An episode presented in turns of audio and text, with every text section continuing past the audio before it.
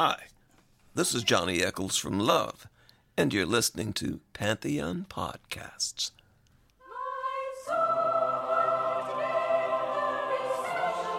Welcome to Pamela Des Barres' Pajama Party, a Pantheon podcast.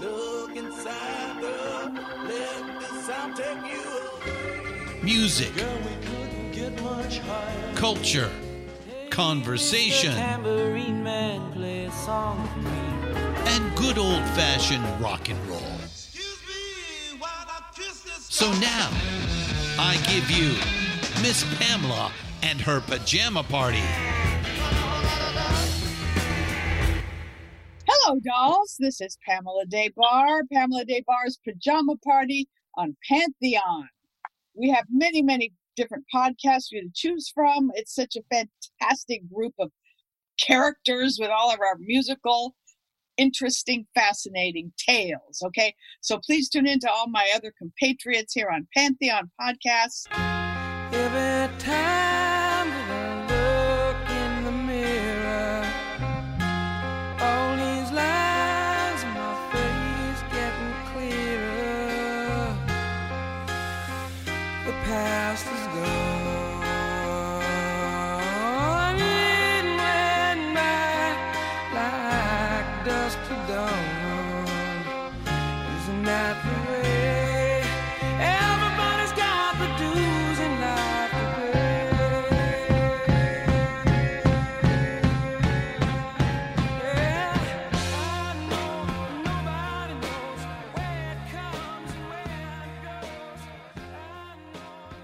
And today, I have a very special guest, uh, my dear longtime friend, Michele Overman. She is in both my video uh, kind of movie, it's a 90 minute VH1 film called Let's Spend the Night Together, and also in the same book of the same title. And she and I met when I was 19 and she was 17.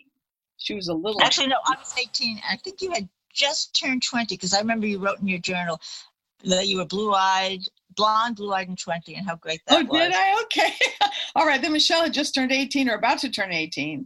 And I no, was, I was 18. Because and I, I, I know. turned That, 20. anyway, oh, that- you might have.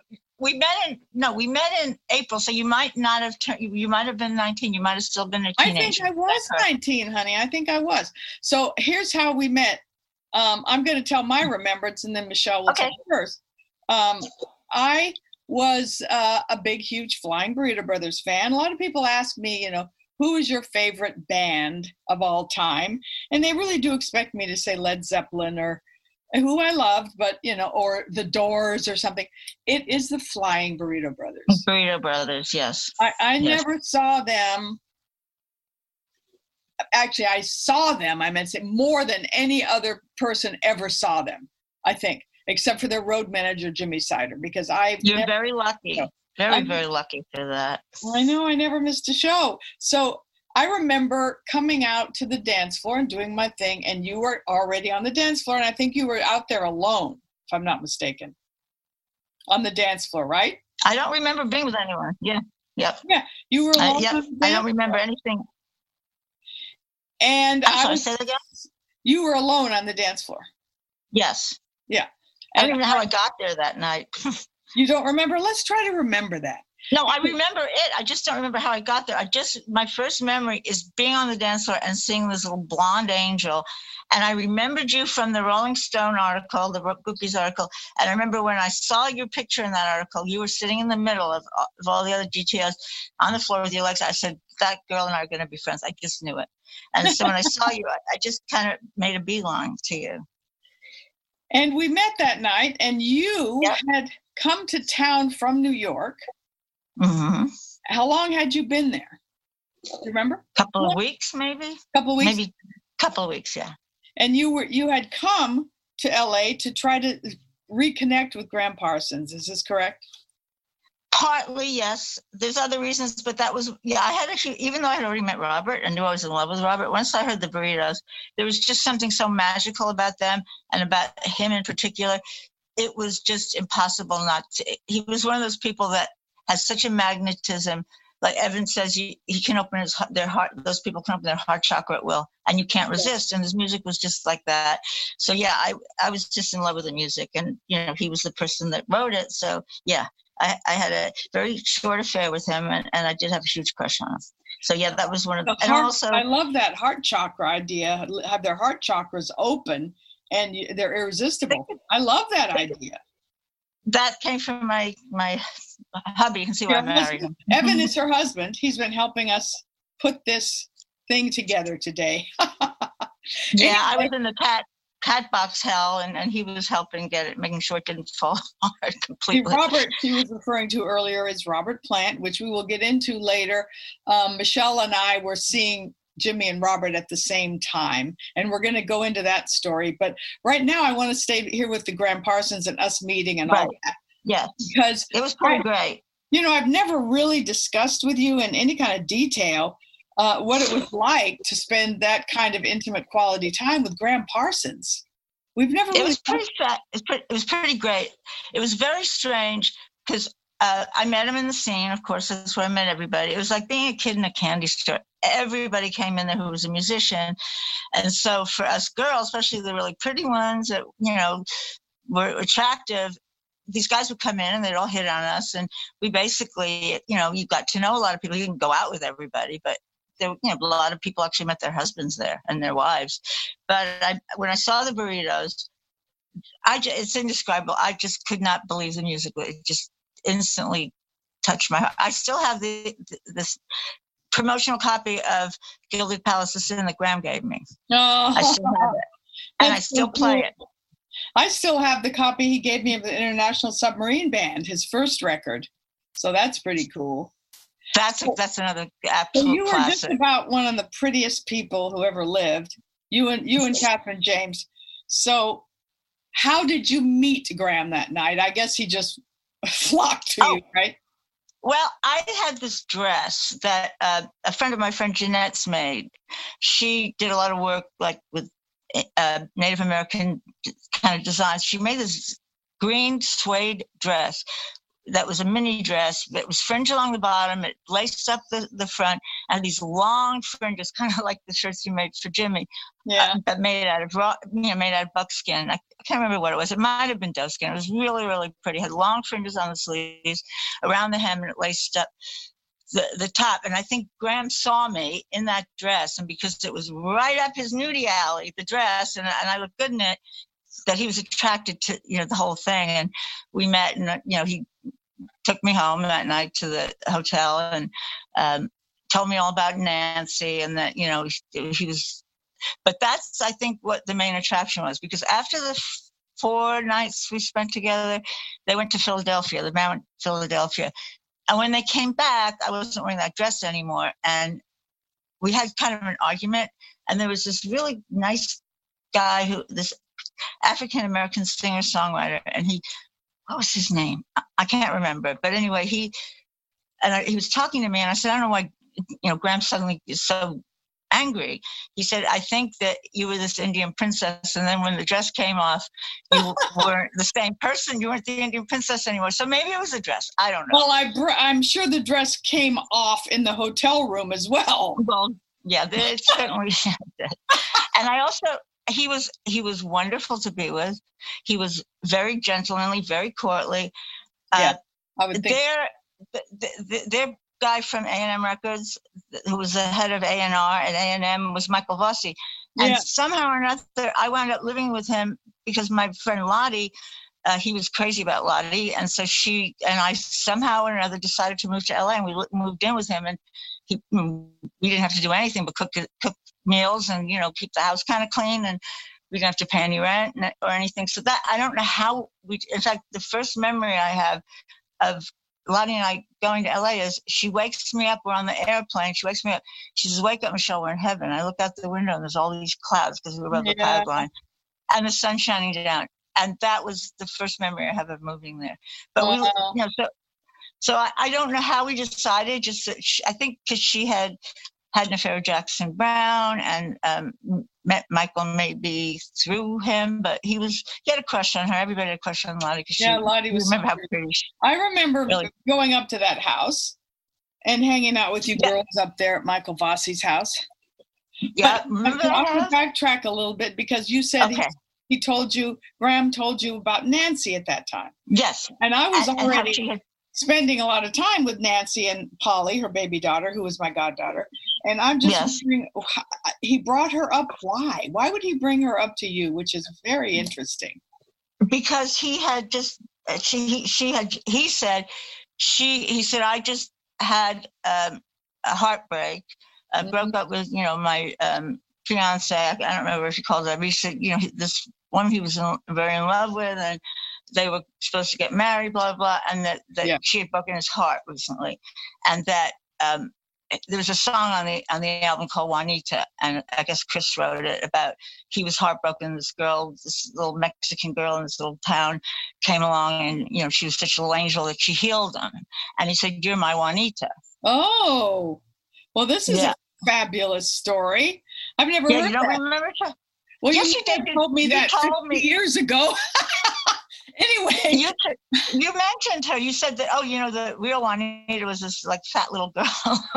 and I said, well, he must have gotten something out of her. Anyway, Gram said that. I guess I helped heal him. well, that's So, fabulous, honey. And you know, I can tell you what happened there. You know, Gram had decided he called. Uh, he was having a dress made for Nancy to to get Right. married in by Nudie. Thousand dollar wedding dress. Yeah, thousand dollar wedding. He wrote about the hot burritos one and two, and that uh, thousand dollar wedding dress was about her. Now, for some reason, he called that dress off. He called off the making of that dress, and she found that out. I think she called this to for a fitting or something, and the It people, was nudie, right? It yeah, was a nudie dress. yeah, and and they said, "Oh, Gram canceled that." Now, in you know, it was impossible to reach somebody on the road then, and she, you know, I'm sure she tried to reach him about that, but she couldn't find him. And what happened was, I was spending the weekend with her that weekend, her and Polly. Oh, you were there Yes, I that was weekend. there, Okay.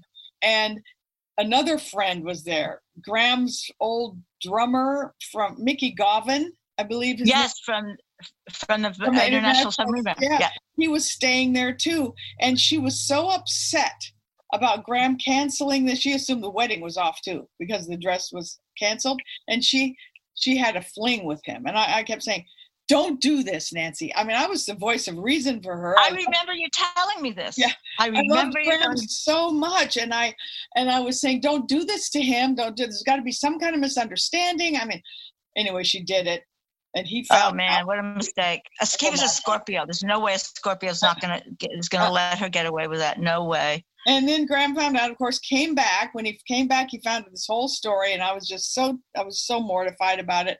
And he beat Mickey. I mean, if you can imagine Gram about the slimmest Beating anybody up. but, but Mickey was even smaller.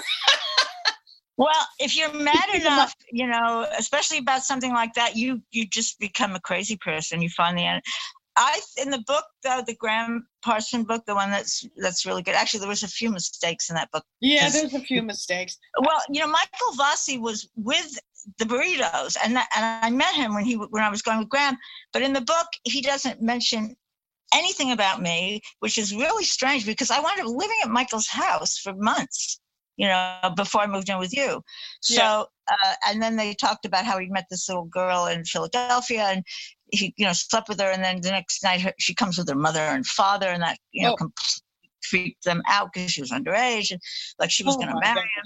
So, and I think maybe because of that whole thousand dollar wedding dress, which was uh, Indian, maybe that dress seemed like an omen to him, the one that I had on. Well, it, Thought it- it was a pretty I, I saw the drawings of that dress, what it was supposed to look like. It really wasn't Indian. It was more It like wasn't. it was more like a nudie suit looking dress.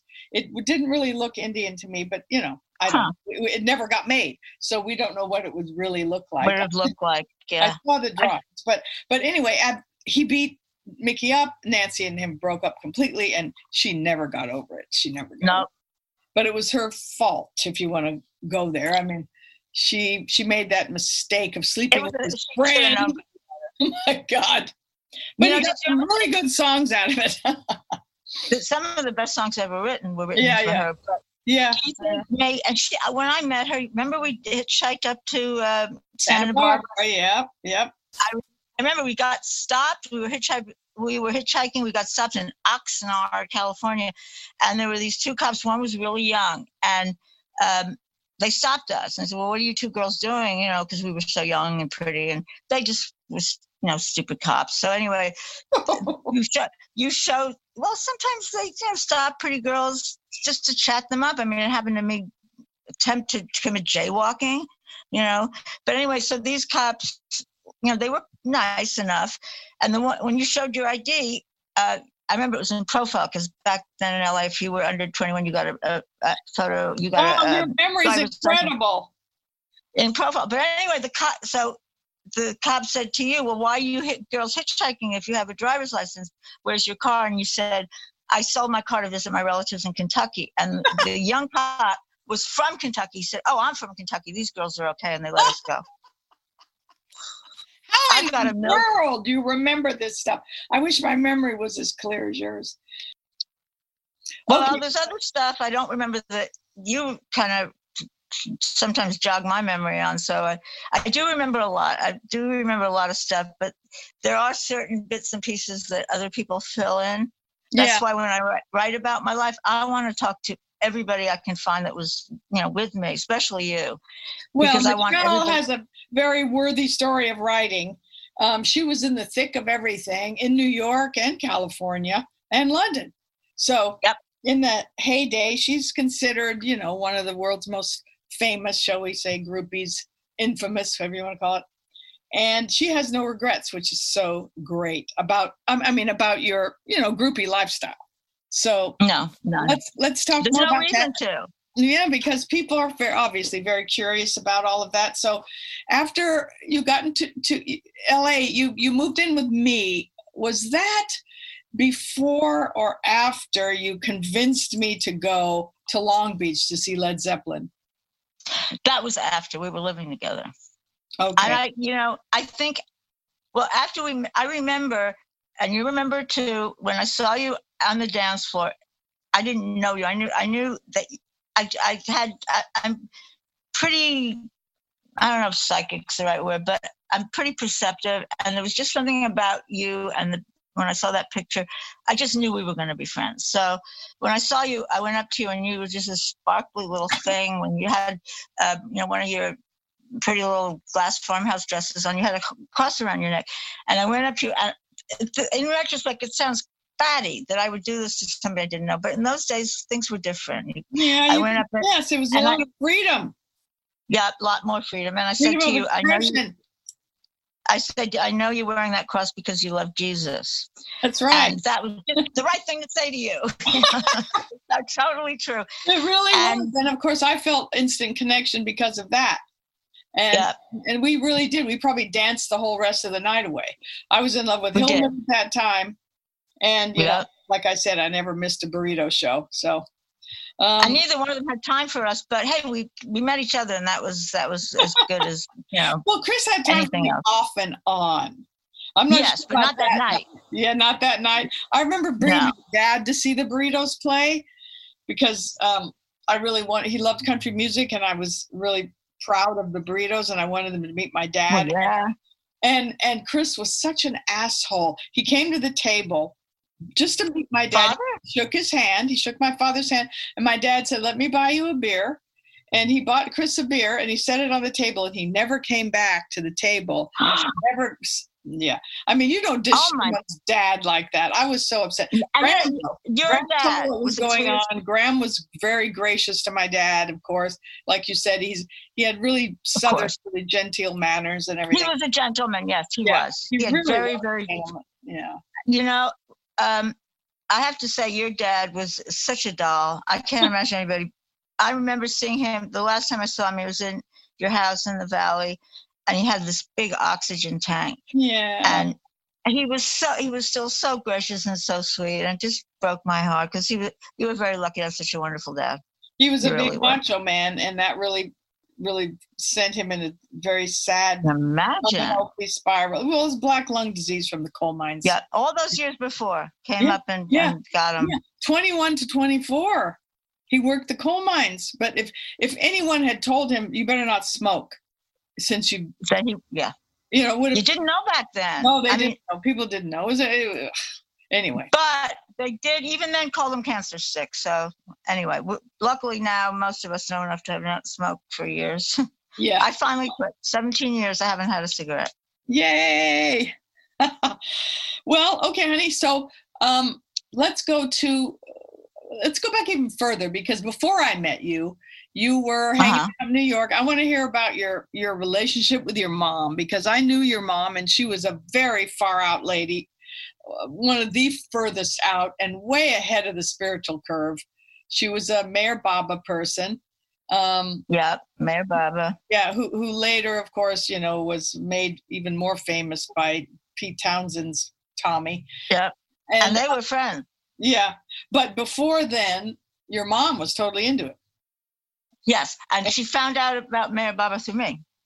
Oh, Um, I had, yeah, I was one that told, I turned on to Meher Baba because I was in L, in, not in LA, I was in San Francisco. I moved there, of course, the summer of love, 1967. I was working at Paraphernalia where you sit, model their clothes, dancing in the window.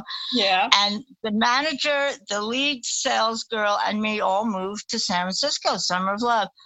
And uh, I wound up taking several hits of uh, Owsley, Stanley Owsley's acid Yeah. that was super strong. He wanted to turn the world onto the universe. Basically, it was that. It was incredibly strong.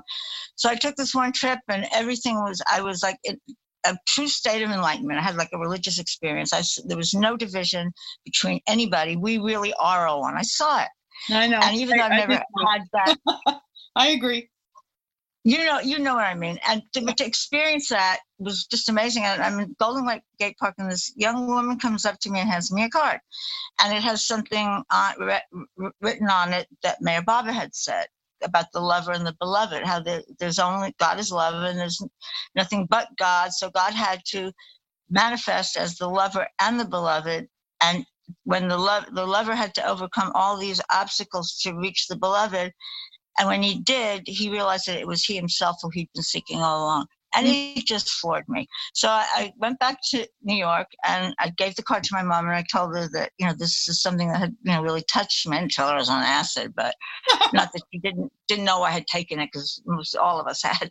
But uh, she she just was really intrigued and it really struck a chord with her. And then she just took the ball and ran. And yeah, and and at the end of her life, I I think it was a a wonderful thing for my mom. It, she was a happier, more peaceful person because of Meher Baba. I Yeah. think it was Yeah. it was a, it was a, a, a great gift to her life that she found him. I was just the conduit. You know, I didn't. I, I think so too because um, she probably today would have been categorized with bipolar or something, right? not bipolar, no. What, what, no. what would it have been? Do you think now? You know, I don't know, but it, it certainly wouldn't have been bipolar. Um, maybe I don't know, honey. I really don't. But I mean, it was she wasn't. difficult she didn't- childhood. No, it wasn't. It, well, it wasn't that bad. I mean, when I look back on it, yeah, there's things about my childhood that I would change, but um, I don't have like severe traumatic memories because of my mother. Okay. Yeah, good. more- more yeah, but well, okay. Let's put it that way. This way, uh, it was a permissive lifestyle. I mean, you Well, you didn't have to check in with her and tell her where you were all the time, or Yeah, you know, as a young teenager. None of us did. Patty didn't either, really. I mean, we used to. I remember being at Patty's house and we'd be under the covers uh, because you know she slept Patty in the living room. Patty, Patty D'Arbanville. D'Arbanville. Okay. And her parents would come home and um, they were, you know, they'd gone out and they had a few drinks and they'd come back and um, we'd be just giggling because, you know, they were drunk and they were, you know, having this kind of fake argument. It wasn't, they weren't really arguing, but her dad would go, your daughter is a floozy and your son's a meathead. And her mom would be going, now, George, you know, get control of yourself. And Patty and I'd be like stuffing the pillows in our mouths, just like trying not and to how old were you then? Like twelve and thirteen, right? About 12, yeah, 12 and Yeah. 13 Wow. and a friend of that we formed this group greenwich village kids it started out as a website my friend Bibbe who's actually the mother of beck the, the musician Yeah. her dad is is an artist who was like in uh, Andy Warhol's milieu, and he had a loft where we used to hang out when he you know wasn't in town. He had these huge uh, facsimiles of Hershey bars all over the place. So we used to hang out there, and um, she and I used to. Uh, Basically, we, we'd hang out in the streets in the middle of the winter. We'd go into a building by the park and sit under the stairs with the radiators. We weren't just knit. I mean, we're not really terribly, terribly bad girls at all, but you know, none of us really. We didn't have a curfew. None of us had a Yeah. curfew. Uh, yeah, but we stayed- curfews. That's what I mean. But we- Very different lifestyle from mine in that it was, Yeah. yeah, uh, it was. uh, Well, it was Greenwich Village. You know, it wasn't just Greenwich my Village, mom right. was. Let's say where you were brought up on 99 Yeah. Perry Street in Greenwich Village. Yep. See, I didn't I mean, that. Even to the village, she was far up. But my mother never had like manic or depressive episodes. She basically was the kind of uh, uh, eccentric, I guess, for She was want of a better definitely eccentric, honey. Yes, but She she. Um, changed her name from Gina to Govinda. That was well, that was fairly common. She was actually Jean first, but Gina was like she wanted she wanted to be an actress. She went to Herbert Berghof studio where Patty also studied for years. yeah. So she was going to be an actress. So Gina was her stage name or her. She was you know, very beautiful. She was. Yeah. And when she was younger, according to things my father told me, she really was kind of nutty. But after her divorce and um, when we started to settle down in you know in the place where we grew up, she did. She went through therapy. She went through Reichian therapy, which helped enormously. Mhm. And um, you know, she did used to embarrass me every now and then, but she wasn't she was very stable. She was strong. She always kept the roof over her head. We went to great summer camps. You know, we, we you know we're in the right place at the right time for that kind of lifestyle. And um, And I know she loved me. of course she did. I want to talk about too how how much different it was back then as far as age. You know, girls could do, start so much younger, uh, having relationships. You know, and yeah, and nowadays they look like sluts. uh, Pardon my, you know, using that term. Little girls are encouraged to look really, you know, sexually available, but then they're encouraged to not be. So it's a really strange um, dynamic there. You know, the dichotomy is it's it's not it's unhealthy. I think, but you know, we had sex earlier, but we also had good relationships. You know, that were healthy. So I Don't know you you, think? know, you you don't have any like nightmare stories of being Uh-uh. abused by any rock stars. never, no, no, No. the opposite. They were wonderful to me. I know, that's how I feel too. But you were younger than me. But but still, I even my early ones when I was still virginal. You know, I stayed a virgin way too long, probably. anyway, uh, Technically, you were a virgin. Yep. yeah, I was until I was 19 and a half. But I had relationships with people up until then Yeah. too. You know, um, but okay. So let's talk about some of your real early ones. Like, how old were you and Steven Tyler when you hooked up? I was 17 And he and was he was 19. 19. Okay. Yeah. and and that was because he was a neighborhood boy i mean how how you, you i know no, he was from, he was from uh, he was from I guess the suburbs. He was from Yonkers, which is just above the Bronx. It's kind of like it's outside the city limits. And he lived in, you know, nice one family house, a detached house with his parents. His dad was a music teacher. Uh, I remember they were not there a lot because I remember she had a friend, Henry, who had access to a car. So he used to pick Henry and, and Steven and a couple of the other friends. He had like this group of friends from Yonkers would come and pick me up from high school. And the high school, I only went to high school till 12 because it was a professional children's school. A lot of the kids there were actors or models, you know, and um, so you only did academics. So 12 o'clock school was over. I don't know how we, I think Patty went there too. How Yeah, we convinced she did patty yeah patty went there also and, and Liz Derringer went there. A lot of people did. Rick went there. I know that. And people like Chris Stein from Blondie. A lot of people went there um, because we didn't have to go to school much, and still, you know, could, could you know be in school. So Steven had graduated a year earlier, so he used to come pick me up from school in, in with Henry in his car, and we used to go back up to his parents' house because they. I don't know, maybe they were up in New Hampshire, but he was a lovely boyfriend. He really was. He was i know you sweet. told me a lot of good things about him he well, one of the things i remember that you talked about was that he had in his bed built-in speakers into his bed frame One on each side of the pillow, yeah. Yeah. So you were like in a wall. Of, it was really nice. and what did you guys listen to when you were being romantic I remember he played uh, the Hollies. Oh, uh-huh. Uh, uh, what's the name of the album? With uh, that song Carrie Anne. yeah. Hey Carrie Anne, what's your game now? Can anybody play that? And then there's another song where there's sound singing like they're underwater. Anyway, I Oh, do yeah, yeah. remember. I remember that very very well. And how long did you two? We went out for uh, about a year, and then I, I went back to California. I'd gone to California for a couple of weeks to visit my sister, who had gotten married to uh, Lee, who was going to UCLA Film School. So she she was very young; she was 18, and I got um, somebody gave me the money. Somebody that I met in Greenwich Village with Patty was there too. This guy comes up with a bouquet of Tootsie Roll Pops and hands them to me and then he wants to meet a bunch of village kids. He's this German guy, and so he takes us to Cafe Rienzi, and he, he says, "I want to make you happy. What can I do for you to make you happier than anything else in the world?" And I said, "I want to go to California to visit my sister." I was 15, so Yeah. Franny must have been only 17. So he pulls out a bunch of money. In those days, people kept a roll of mm, you know bills sometimes if they were rich, and he did. And he, he said, "Well, how much would it cost?" And I said, "I don't know, 500 bucks." He peels off, and in those days that was a lot. Of money Yeah, that's a lot. five hundred dollars and gives it to me, and I used that money to. And I, he wouldn't tell us his last name, but at one point he said, "Would you call the hotel St. Regis, very fancy hotel off Fifth Yes. Avenue, and ask if there's any messages for Mr. Kinski?" So I said, "Okay, Klaus Kinski. That must be the guy's name." Didn't ring a bell, Oh, but then later when my mom took, yes, him. well, you were only and- 15. It wouldn't ring a bell yet, I wouldn't think. No, he wasn't famous in America yet. But uh, when we saw, it, my mother took me to see uh, Dr. Zhivago because she was a huge fan of Julie Christie. And the credits, Klaus Kinski, and she grabs my mother, grabs my arm. She says, "That's the man that gave you that money to go to California." and she she loved him, loved his acting, loved his role in the in the movie. He plays the man on the train who's in chains Uh huh. who tells them he says i'm the only person on this train that's free and she thought that was you know really cool Oh. so yeah i went to Oh, okay, california wait a second. Let's go back a little bit. You were 15 the first time you went to LA. I didn't meet you then.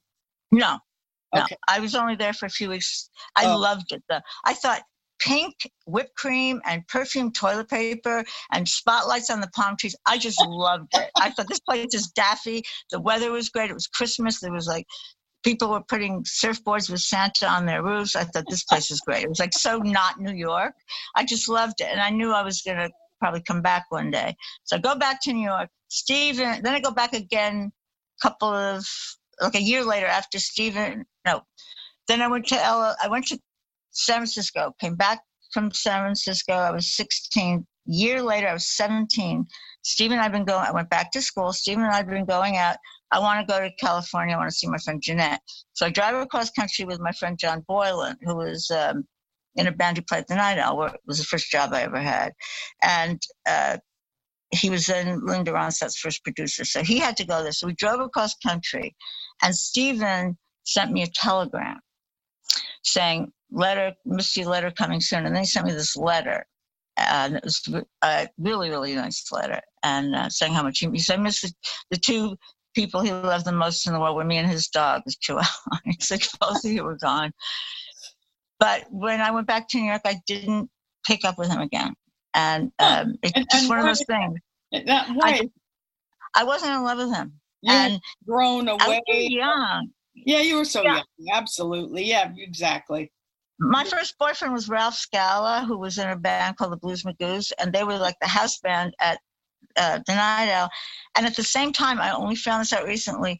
The International Submarine Band played there on a regular basis, and I do have. I do not have any memory of that, and I, that really surprises me because I want to tell you I mean, something. how could, I just hosted a, a Gram Parsons event online, you know, Uh-huh. the ones I usually host in person. Um, and John, I found Jon Corneal. He had Jon Corneal was the original drummer in. I, I guess Mickey Gauvin didn't play drums, or maybe Jon Corneal wasn't a drummer then, but he was in the band. He was in the International Submarine Band, and even on the song "Do You Know How It Feels to Be Lonesome," Gram such a great song. Oh name- my name God! checks him. My name checks John Corneal. And I hung out with John. Uh, he got a crush on me, and I just felt like friendship with him, though. But we sang together, and we were going to do a gospel duet We were both Jesus people. Wow. But I hadn't seen him in 50 years. And a friend of his got in touch with me on Facebook, sent 50 me, years. sent me his new CD, and it was just in time to get him on this Gram Parsons show. It was such Oh, a special wonderful. treat for the Gram Parsons people. So anyway, it's all still going on. That's such a that's such a wonderful thing when those coincidences happen. Yeah, yeah. Well, Gram's always around. Graham is one of those Yeah. spirits, I think. He's very lively. You know, there are certain spirits He you contact easier, I think. You know, he's he's he, he I have I've had a you know a few dreams, few dreams about him mhm. that were not a lot recently that were really intense. And he was in one he one dream he's been really nice to me. And um, I said, "Why are you being so nice to me?" I said. "Uh, After that week we spent together, you you barely even said hello to me while you were alive, and now you're coming to me in my sleep, and you're being so nice. Why are you being so nice to me? well, I'm glad he was being nice, honey. He was. He was being, but the fact that I was aware that it was a dream was also interesting because usually if I have lucid dreams, it's during the day when I nap when you're not that far under. Yeah, yeah. But it was really intense, and I think, I think maybe Nancy was in it because I met her that one time and I really liked her, and I think she was very sweet to me. She she told me she said I know Gram really loved you. And that was such a gracious thing for her to say. Yeah, it was. She was a very different person than she is today.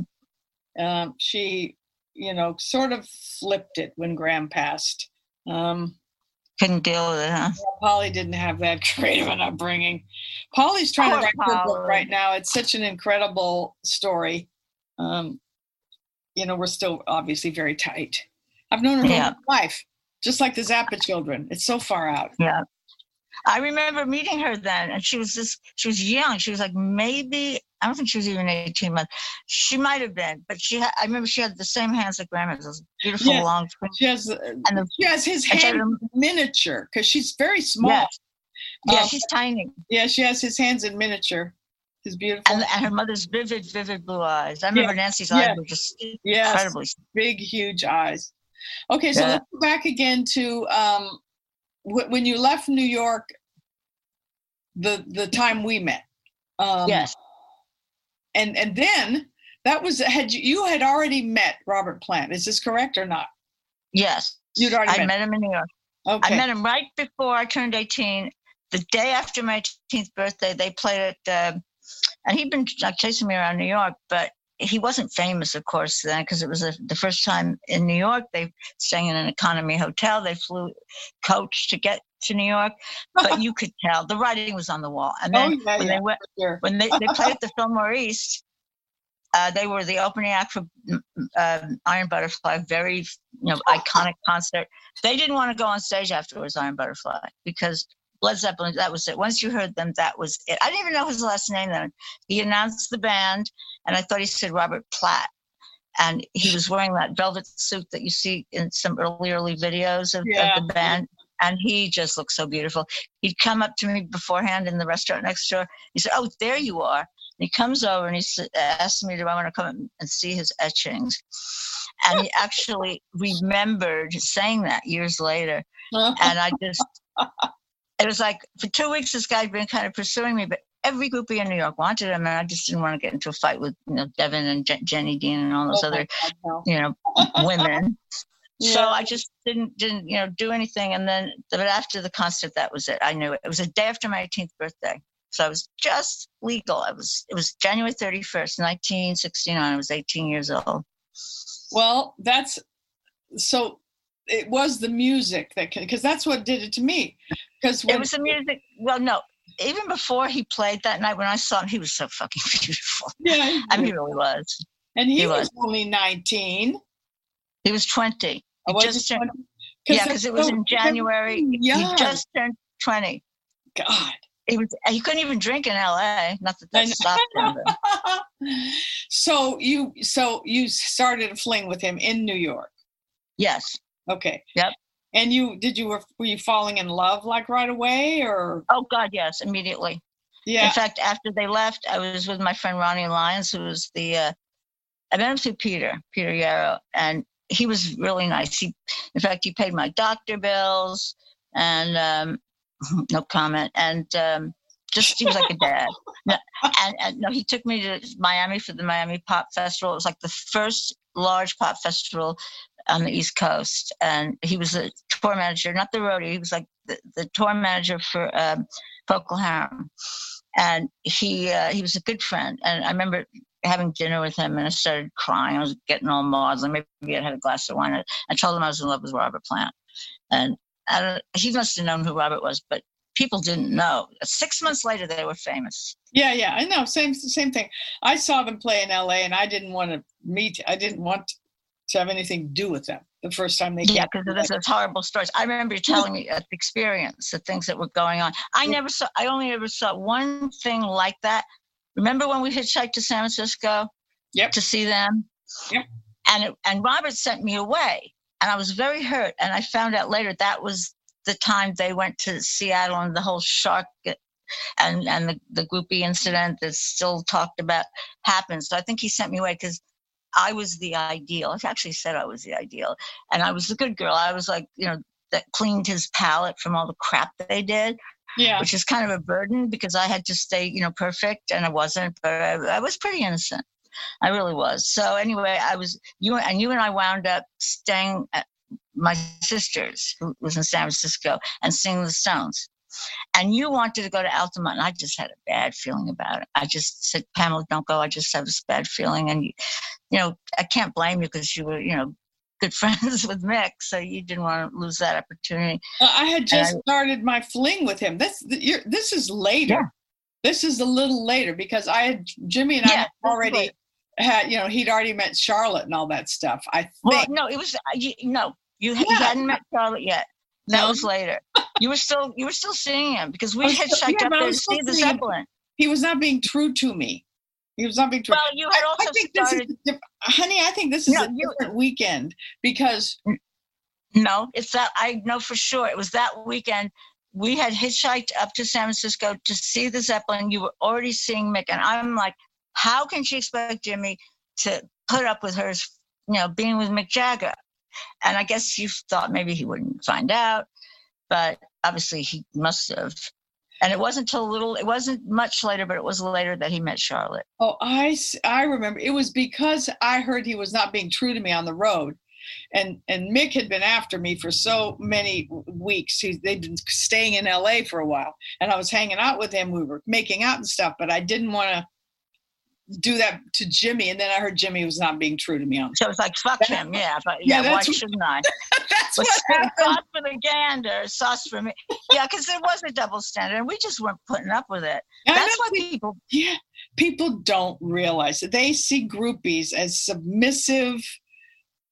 Maybe some of them were, I- but not us. We weren't I- like that.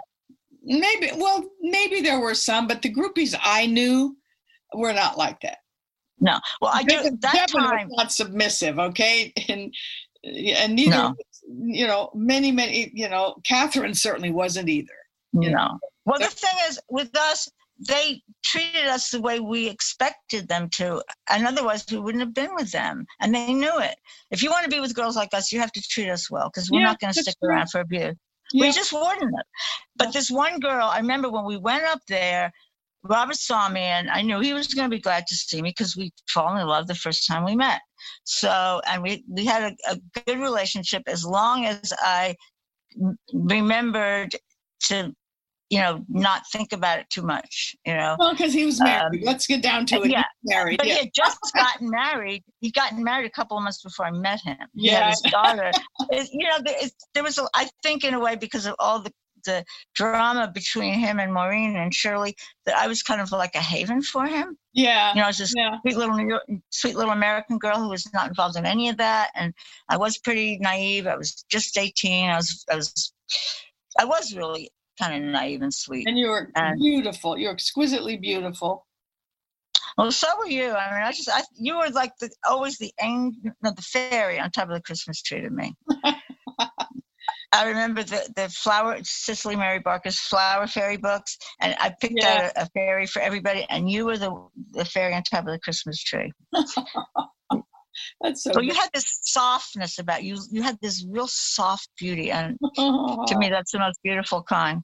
I thought you But did. anyway, so we went up to LA, we went up to San Francisco, and Robert saw me, came over, and then there was this woman, this groupie woman, I guess she was, she must have been a groupie, I don't know who she was, never saw again, wearing this long velvet dress. She wasn't very pretty, and they had all this food laid out. And Robert gets this mischievous look in his eye, and he picks up a plate of potato salad, lifts up her dress, she's not wearing any drawers or any underwear, and just smashes the potato salad on her ass. And I don't remember, I think she just kind of it didn't react much. She must have left to clean herself up. But that was the only time I ever saw anything like that. And was really I was kinda- behavior. That was really really nasty. Really, Yeah, but you know- and even when she put up with it because she felt she had to to be with him, Yeah. I, I was just Well, that's the kind of stuff they would never do to us. Not that that was good to do to any woman, of course. And they they really did get up to some really naughty antics, but it was usually Bonzo in a very drunken state and the roadies And Richard Cole and Richard Cole. and Richard And you know the funny the the funny thing is Richard Richard Cole has aged well. He is really a, he's turned out to be a really nice guy. I know. fact- who would have imagined? He's many years sober.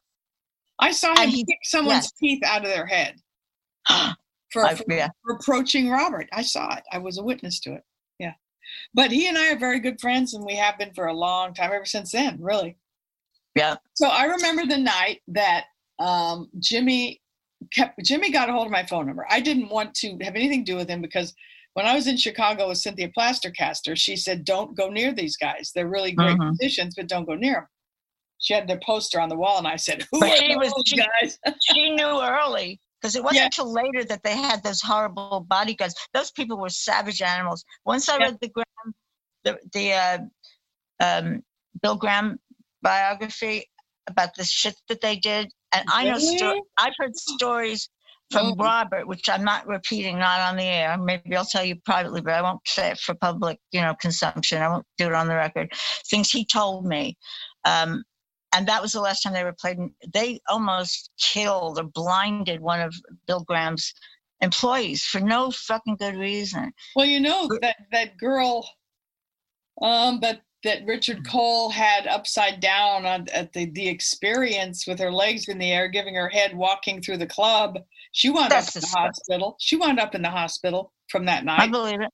but it wasn't from Jimmy, Robert, or John Paul Jones ever. Not that I ever. Never. I mean, it's so Robert, funny. it Robert admitted to being bait.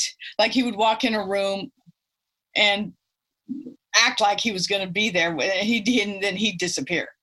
But uh, Yeah.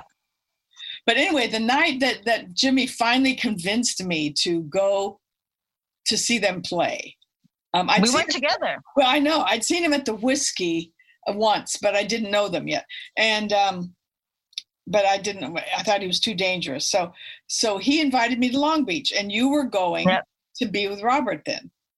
And Yep. you're the one I- who kept Yes. convincing me. You said, "Come, please. You're gonna you're gonna love mm-hmm. them. We're gonna have Not, not only that, but Robert told me something about you that Jimmy had said, and I passed the uh, message on to you that Jimmy told him that he really liked you, and that he, you know, he thinks Robert thought that you were, you know, like the the best um, girl that he'd ever shown an interest in. He re- and he really thought it would, you know, be good for Jimmy to, to actually get to know you. And I told you, I said, Robert says that he thinks you're the best thing to come along, to, you know, for Jimmy for quite a while. He just had this feeling that you guys would, you know, hit it off. I said, you got to go. So And I knew that and that's all it took. the way. I was treated, you would be treated the same way. You know, Yeah, that you wouldn't yeah. have anything. Yeah, And that's true. the funny And thing is, yeah, Maureen had been with Robert in Hawaii. The, the wives came, Pat came, Bonzo's wife, and Maureen, and, and I don't know if, if John Paul's wife came, but they came to, to LA. I actually saw her. And I Mhm. knew when she left, I was going to be with her husband. And I, yeah, I, I was so young. And, But it- when it really hit home is when I went to went to England because Robert didn't want me to leave, and I just I saw the shitstorm coming. So I can't do that to another woman. You know, I just couldn't. You know, but I, I felt like just such a. I didn't like being in that position. I just felt like ground zero was a step away, and I didn't want to be caught in the shitstorm. So that's one reason I left because he didn't want me to leave Headley Grange. But um, yeah, I but said, what am wanted I to going to do? You she's gonna there. find- He wanted to put you What? somewhere. He wanted to have He you. wanted have he me- wanted you, and you know, Yeah. you didn't like that either. You no, know? he wanted me to stay at Richard Cole's house. I wasn't going to be stuck in the country and be, you know, the whole thing about why buy the, the cow if, if she's giving you the milk for free. And I just didn't, didn't, I, I panicked. I panicked. And I think I probably made the right decision. Oh, for You sure. know? Oh, for sure. Um, so anyway, that night, um, Mhm. I wound up with Jimmy. That was the that was our first Yeah. night together. Yeah. We were standing on the side, Richard Cole put us on the side of the stage. I I remember just the two. we got to be on the stage, everybody, with Led Zeppelin. How many of you can say that out there? Yeah. From the beginning, too. And yeah, Robert, yeah. not only has he sung that song, Going to California, to me, Penny's a witness. She saw it. And so did my friend. He sang it to me from the stage at, here in Portland. But um, he said on the, because people saying, oh, it was written for Joni Mitchell. That one verse, yes, that was about her. But he said that record, well, anyway, Jimmy told me that I was one of the inspirations for it. Well, And, um, me it was you and me, and it was some other girl. He said it was the California girls. It was you and me and someone else. I forget the other girl. Um, right. there- Well, there was- maybe Catherine. it may have been Catherine. Catherine. It probably was. Yeah. Probably. But Uh, he did say it was written his first two years in Led Zeppelin, and those are the two years that we we went. Yeah. We started in New York, went to L.A., and then we the relationship actually did go to England, and that's where we broke up. So he said it was about the first two years of his being in the band, and um, Jimmy told me because I was with Jimmy the night Charlotte was having the baby. He took me to dinner, and he wanted Robert and I to stay together he was not a good husband. no, no. You know, he was going out with Shirley before he got Maureen pregnant. I think he just got the wrong sister knocked up. And then he just continued. Poor Maureen. I would not have put up with it. If he'd been, if somebody had been fucking my sister and then got me pregnant, I might have had the kid, but I would not have married him. Not Well, if he would rather be my were. sister. I guess. I guess they were kind of estranged at that time. They were. I don't know. Who knows? You know, no one really knows about a relationship unless you were there. But the what people happened, involved. Said what? Yeah. But I know when I met Robert, I did not know he was married. And when I was in the hotel, there were these two girls, Honor and, and um, Jane, these two girls, and, and they were like hanging out in his hotel room, and they- they weren't pretty. They were nice girls, and neither one of them was pretty. wasn't you know involved with them at all. And I remember um, they were cooking for us. I remember they made Robert some eggs, and then I said, "Can I have some too?" And Jane says, "Michelle wants some eggs too. Should I?" You know, in other words, I was like asking them to cook for me, which you know, I didn't mean it like that they were my servants, but I figured, hey, you know, you're scrambling eggs. Can I have some while you're at it? but anyway, so it's this weird situation. I'm in, in there with him, but these two two women are staying like in the living room part, and um, I saw a picture of a baby. And my heart just, Oh. I knew right away. I said, oh, fuck, Oh. married me as a kid. That's the first I knew. He Oh. told me the first time we were together about Shirley. I knew about it from the very beginning. He never kept it from me. Huh. And he told me, yep, he told me about it from the very beginning.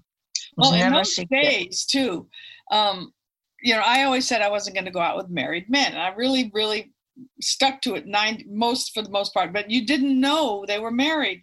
Like Not Waylon until it was- Jennings, I didn't know he had just married Jessi Colter. How would I know that? If a moon, if a man took off his ring back then, you didn't know anything. Yeah, no, we've known. And, No. and you know, there's no way of going online and looking anything up. Is is is Waylon Jennings married? Yes, he's married to Jessi Colter. You know, no, you Yeah. couldn't do that. You couldn't find it. Now that everything's an open book. There's no secrets. But back then, it was very easy to keep those things secret. Like you said, just take your ring off. Nobody's going to know. And and Zeppelin would stay and the Stones would all stay in L.A. and fly out from L.A. to the Yes, city. that was their hub. They yeah. loved L.A. It was a hub, but the wives didn't know. The wives thought they were in, you know, Idaho or something. They had no idea. And the only, actually, Bonzo, who was the worst as far as being, you know, this reprobate, Yeah. he missed his wife all intensely all the time and would much He rather been at so home much. He missed her all the time. That's why all the he time. got- That's what drunk. he got drunk and, Yeah. and got so so stupid because he was so angry at not being with yeah. and and, and also you know the band of joy the, the first band that they had um it it wasn't joyful it was kind of an uh, kind of an ironic name robert told me because they were always hungry and then when he would show up Pat was like, "Oh no, you're going to take my husband away again to you know some off on some wild goose chase where you're both going to wind up you know spending losing more money than you earn." But when he finally got him into Zeppelin, of course, their fortunes went through the roof, but they never got to spend that much time together. And I remember the last time I saw Bonzo, I was with JoJo, Denny Laine's wife. Don't even get me started on him. But Or anyway, her, or her. Thank you. What you don't like her? I know you don't. But anyway, so but she didn't. She wasn't a good friend of yours. Just that in her defense. Anyway, so we're in the uh, Beverly Wilshire and we're in bed, and Denny is talking to Bonzo. And, they, and Bonzo was like shoveling all his coke up his nose, one spoon after the other. And I don't think he died much long after that. He couldn't, his body couldn't have lived the, the abuse he put through. But he said that it wouldn't matter if they lost all their money tomorrow and they had to live in a tent. He said, as long as he and Pat and the family were together, that's all he cared about. And it just broke my heart because you could tell the reason he was such a, mess is because Yeah. he couldn't stand being away from her. He was like a big teddy bear when he wasn't drunk. He was so nice, and because he was Robert's best friend, the three of us did stuff together. I remember going to this uh, uh, hot rod vintage car place because he wanted to buy some of these amazing old cars that had been retrofitted, Yeah. and um, you know, just doing things like that. And it's like the money is great, but love is way more important. And when you're not with the person you, that matters the most to you, the money is it's nice, but it's not the same. Love is more important. I remember just, you taking know. them all to Nudie's Rodeo Tailor. That's when they got the Western look they had for a while. Yeah. and and uh, Peter Peter Grant and John Bonham all bought little cowboy outfits for their kids. I remember that very Oh. Yeah. oh, I wish I'd seen that. I know. yeah, and we took him to the Glass Farmhouse, the very first, you know, uh, vintage store in LA. That's where I got all my early stuff. And I remember taking a lot. I took Jimmy there. Uh, not the whole band. I don't think it was just Jimmy that time. And I remember the GTOs. That's where we used to frequent all the time, and we got many of our outfits there. And we took. I remember taking Rod Stewart there, and Oh, but he loved it. yeah, we decked him out. You know, people people say what a jerk he is, blah blah blah. But I remember when I worked at Keaton's in, in London, everybody went there. I, I waited on Julie Christie. I waited on Rex Harrison. I waited on everybody. what was the name of the He- place? Keaton's. It was off the Fulham Road. There was a restaurant. Yes, and and when it was reviewed by Egon Ronay, who was the big uh, restaurant critic in London, he said the food is good. He said, but what makes the place so great is the serv- service. He said each we had waitresses from all over the world, and each girl had like her own little uh, fan club and, and, and her own little section with, with the you know the customers that liked her used to go. He, basically, the, the review was about us, about the. the but Rod Stewart would come in with the faces. They take the whole table. He was the epitome of charm itself. He was. I have not a bad word to say about him. Not as not as this, a waitress. He was extremely nice. He was Very always very nice. sweet to me. Very also. charming. Yeah, very sweet to Yeah. me also. He sang on the GTO's album, as you know. The whole Jeff Beck group sang on our record. Um, and he was he was a real, you know, we called him Rodney Rooster back then. I think we were the very, Yeah yeah yeah. we- I think we were the first hair. people who did. I think we were the very first people who called him Rodney Rooster. And and he was uh, he sulked because it was taking too long to get his part on the record. and the Okay, did the figure go? and he, he left the uh, the studio and we had to go find him. The, the GTOs are out there in the street. Go, oh, we called him Rodney too, but back then. Rodney. Rodney, where are Not to be confused with the other Rodney. No, not to Did be. they meet? Rodney being. Did they ever meet? oh, I'm I sure remember hearing- I remember hearing Rodney Bingenheimer described as looking like a disappointed pixie, and I just not back then, but the way he he looked like me recently. I was like, well, I'm still very friendly with Rodney being in oh, he, was a sweet, he was a sweet guy. gr- had a great year for music. Yeah, he was way ahead of on trends. Yeah, ahead Yeah. of everybody. I Well- remember him and Kim Fowley. Yep. Those are the first two people I met when I came to Hollywood. The first two men I met in Hollywood. Actually, those are the people. The the most quirky, weird, uh, talented, just yeah. Not exactly the, the the prince type, though. You know, the prince in the fairy tale, but really an interesting characters. Yes. I have a copy of, of the Mayor of Sunset Strip, which I know you're you're in. Yep. Well, I want to now, you know, we talked a lot about the past. We have another 10 minutes or so. I want Okay, one other thing I haven't talked to you about much, and when I write my book, it's going to be in there. But you know, I had a, a kind of interesting relationship with uh, David Gilmour, and I Okay. knew him socially in London, and uh, he he really liked me a lot. Um, we'll talk about another time, but yeah, that's that's another story that I haven't mentioned much. But I remember when I was in LA, it's like four in the morning. I get a phone call, and it's him, and he said, "I saw you in the Whisky," and I asked your friend, that Vicky, my friend Vicky Victoria, Yes. with the long, long hair, yes, uh, for your number, and she said it was late because, of course, back then I needed we needed our beauty sleep. So Yeah. uh, he, he calls. She said, "I'll give you the number, but don't call her because she'll be asleep." He said, "But you were so beautiful, I decided to call you anyway." So uh, he did, and he took me out. I went on several dates with him, and he thought I was nuts to go out with a married man. He tried to take me away from Robert. And then when I was in New York, he also I also dated him in New York. And he gave me his, you know, I said I'm going to England. He gave me his, you know, contact information, but I never slept with him. You never not- slept with him? Wow. Oh no, when I first met him, I did, yeah. But that's before I met Robert, yeah. When, Oh, when they first came to America, and he was also very, very beautiful. And his parents lived in the village. Oh, They lived in, they lived in a, in a complex called, uh, uh, what's the name of that place? It's it's owned by NYU now. Greenwich, those of you who don't know, Washington Square, Washington Square Gardens, I think. Anyway, and he was in they, they had this. He was what? I would- uh, you know, some people might not know he was in Pink Floyd, so I'm letting them know. Yeah, that David. And he also, we knew each other. We had friends in common in LA, and I used to see him there. And um, uh, my friend came to his house with me. We went to visit him, and she said, Oh, you could be mistress of all this. I said, Yeah, but you don't marry a house, you marry a person. And he was beautiful, and we got along really well. And, and I, I really. But, but you didn't have a thing for him. I was in love with Robert, and I knew that if I would leave him for in a heartbeat for Robert, and and I didn't think it was fair to be with someone who, you know, I would leave in a second for somebody else. And then I kind of thought about it and thought, well, Robert and I aren't going to get back together. Let me let me think about this. And that's when he came back with Ginger, and I'd actually put David on the oh. plane when he went to America that time. Oh, and then he when we he, he used to see me socially, and he would be with Ginger, and he would be like all over me, and I was like embarrassed, and I kind of said, "I'm really sorry," but she and she was very she played it really close. She said, "I'm all for love between friends, no matter what form it takes." And I thought that, well, maybe she's the right person for him, you know. But she he treated her terribly. She deserved better. I think she deserved a lot better. I didn't know. But anyway, you, you know, know. Cath- Catherine brought David Gilmour to my 21st birthday party. Huh? How come I didn't see him there? I was at that party. I was on LSD. Uh, do you remember?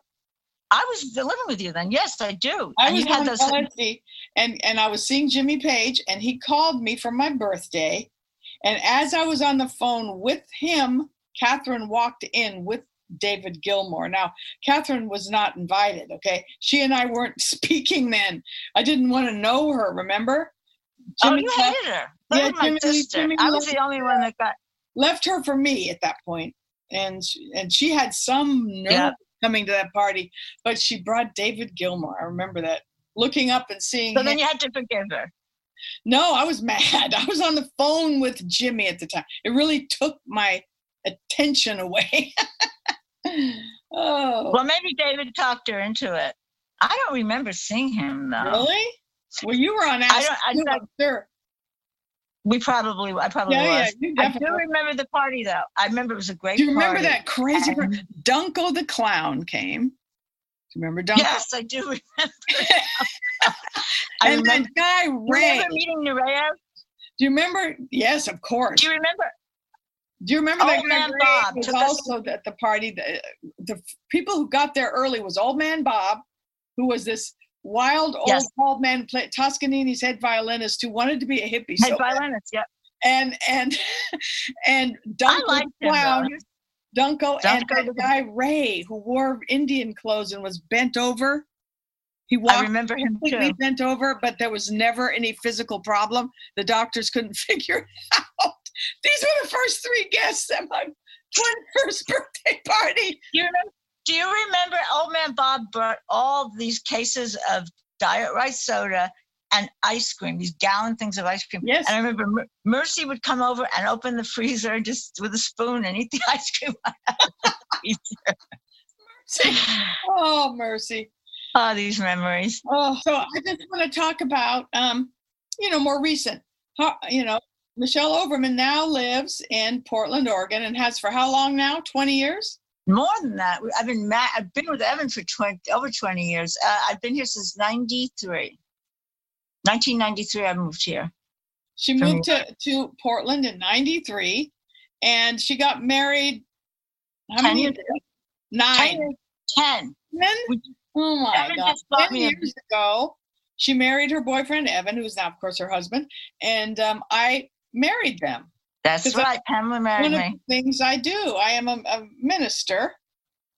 And um, I married them, and it was a beautiful wedding. Oh, it was just wonderful. And Patti D'Arbanville came, did my hair. I hadn't seen Patti in 25 years. She came, and I remember you thought she'd be too busy to come, but when I asked her, she said, Oh, no, I'll come. I was just so happy to see her. I know that was thrilling, and we had That a, was a great. lovely Yeah. time. And I've visited them many, many times. I, I teach my writing workshops in Portland, and of course Michele comes and and uh, just everybody enjoys her stories so much. She's a wonderful writer, and we're all hoping she writes her book very soon. Oh, Did I tell you that on, for our 10th wedding anniversary, Evan actually had a computer built to his specifications for me so I could write my book? And it's absolutely beautiful. It's covered in real leather. It's just, and it, it took them weeks to make.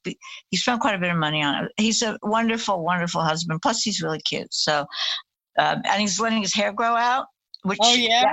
let me see him. I'm gonna have to s- send you some pictures. He's in the other room taking a nap, but I will send Oh, you. okay. He lo- it's All right. growing quite long, and he Okay, started when he started working from home, and then when he got sick, he had to. Um, he was in rehab for a couple of months, and he's he was working from home before COVID. So this is like this was normal for him, and so financially we're fine. His job is totally secure. We have Oh, plenty so money. good. Thank It's God for that. He said that yesterday. He said we have plenty of money. I thought that's such a nice thing to hear. Your husband, Isn't it? and And he's and good- you've also been very cool about, you know, when Robert came to town those many different times and you he went was to very good about very it. Very cool about it. Well, you took him most of the time. I did, and Yeah, Robert wasn't happy about my being with. I'm, you told me because he wanted us to have a reunion, you, me, and Jimmy, and and him. Robert wanted. He thought it'd be nice because of old times' sake for the four of us to be in LA. Remember?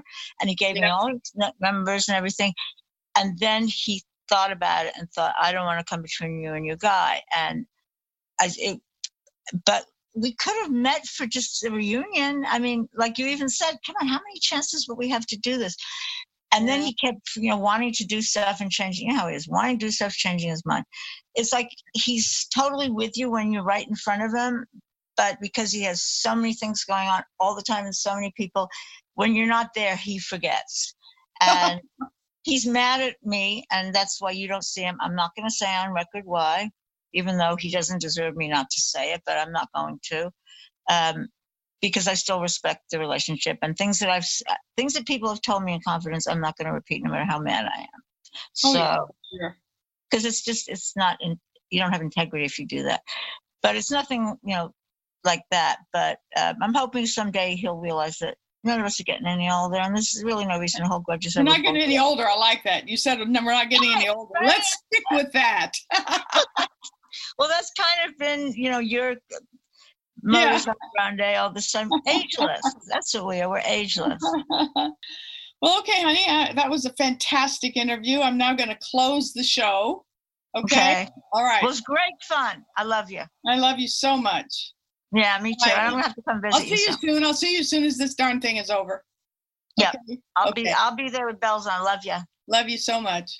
Bye, Bye. honey. bye Bye.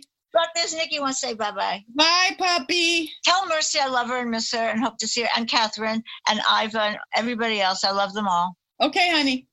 Bye bye.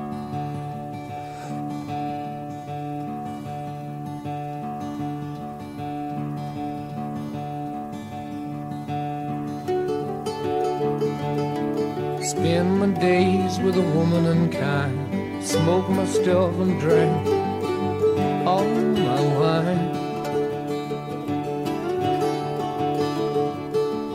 Made up my mind, make a new start. Going to California with an aching in my heart. Someone told me there's a girl out there with love in her eyes and flowers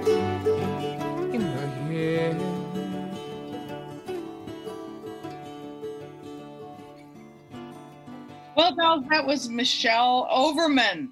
Um, talk about amazing stories, right? Talk about so many names that we all know and love. uh, You know, were part of her life. It's really incredible. So I thank my dear friend Michele for being my guest um, here on Zoom today. You know, we're in our different spaces due to the virus. And I want to thank Pantheon for letting me just talk to whoever I want to and, you know, have a good time with my people that I adore. And I want to thank Adam and Eve too. You know, let's all buy some Adam and Eve products. Boy, we could use them right now, couldn't we? and I appreciate you listening. I really do. And all of us at Pantheon are very happy that you're, you know, listening to our our tales and our our people who join us and anyway, thanks so much for all of all of your ears. And I will talk to you guys soon. And listen, I have if you want to reach me, I'm on Instagram at Pamela Des Barres, uh, Facebook under my name, uh, Twitter, and my website is pameladesbarres.com. And uh, I hope to see you soon, dolls. Lots of love. Bye.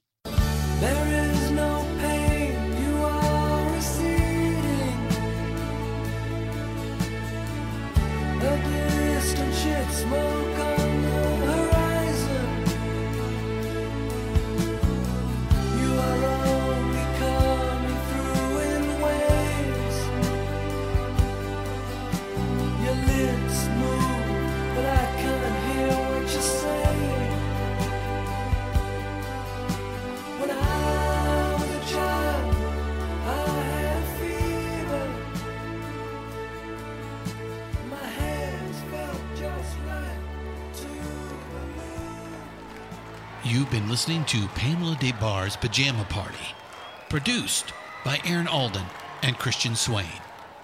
All sound design by Jerry Danielson and Busy Signal Studios. Find Miss Pamela at Pamela Des Barres on Facebook, Instagram, or Twitter. Find all the Pantheon podcasts at pantheonpodcast.com or wherever you find great podcasts. Find us on Facebook at facebook.com backslash Pantheon Podcasts. Rock and Roll Archaeology on Instagram and Pantheon Pods on Twitter.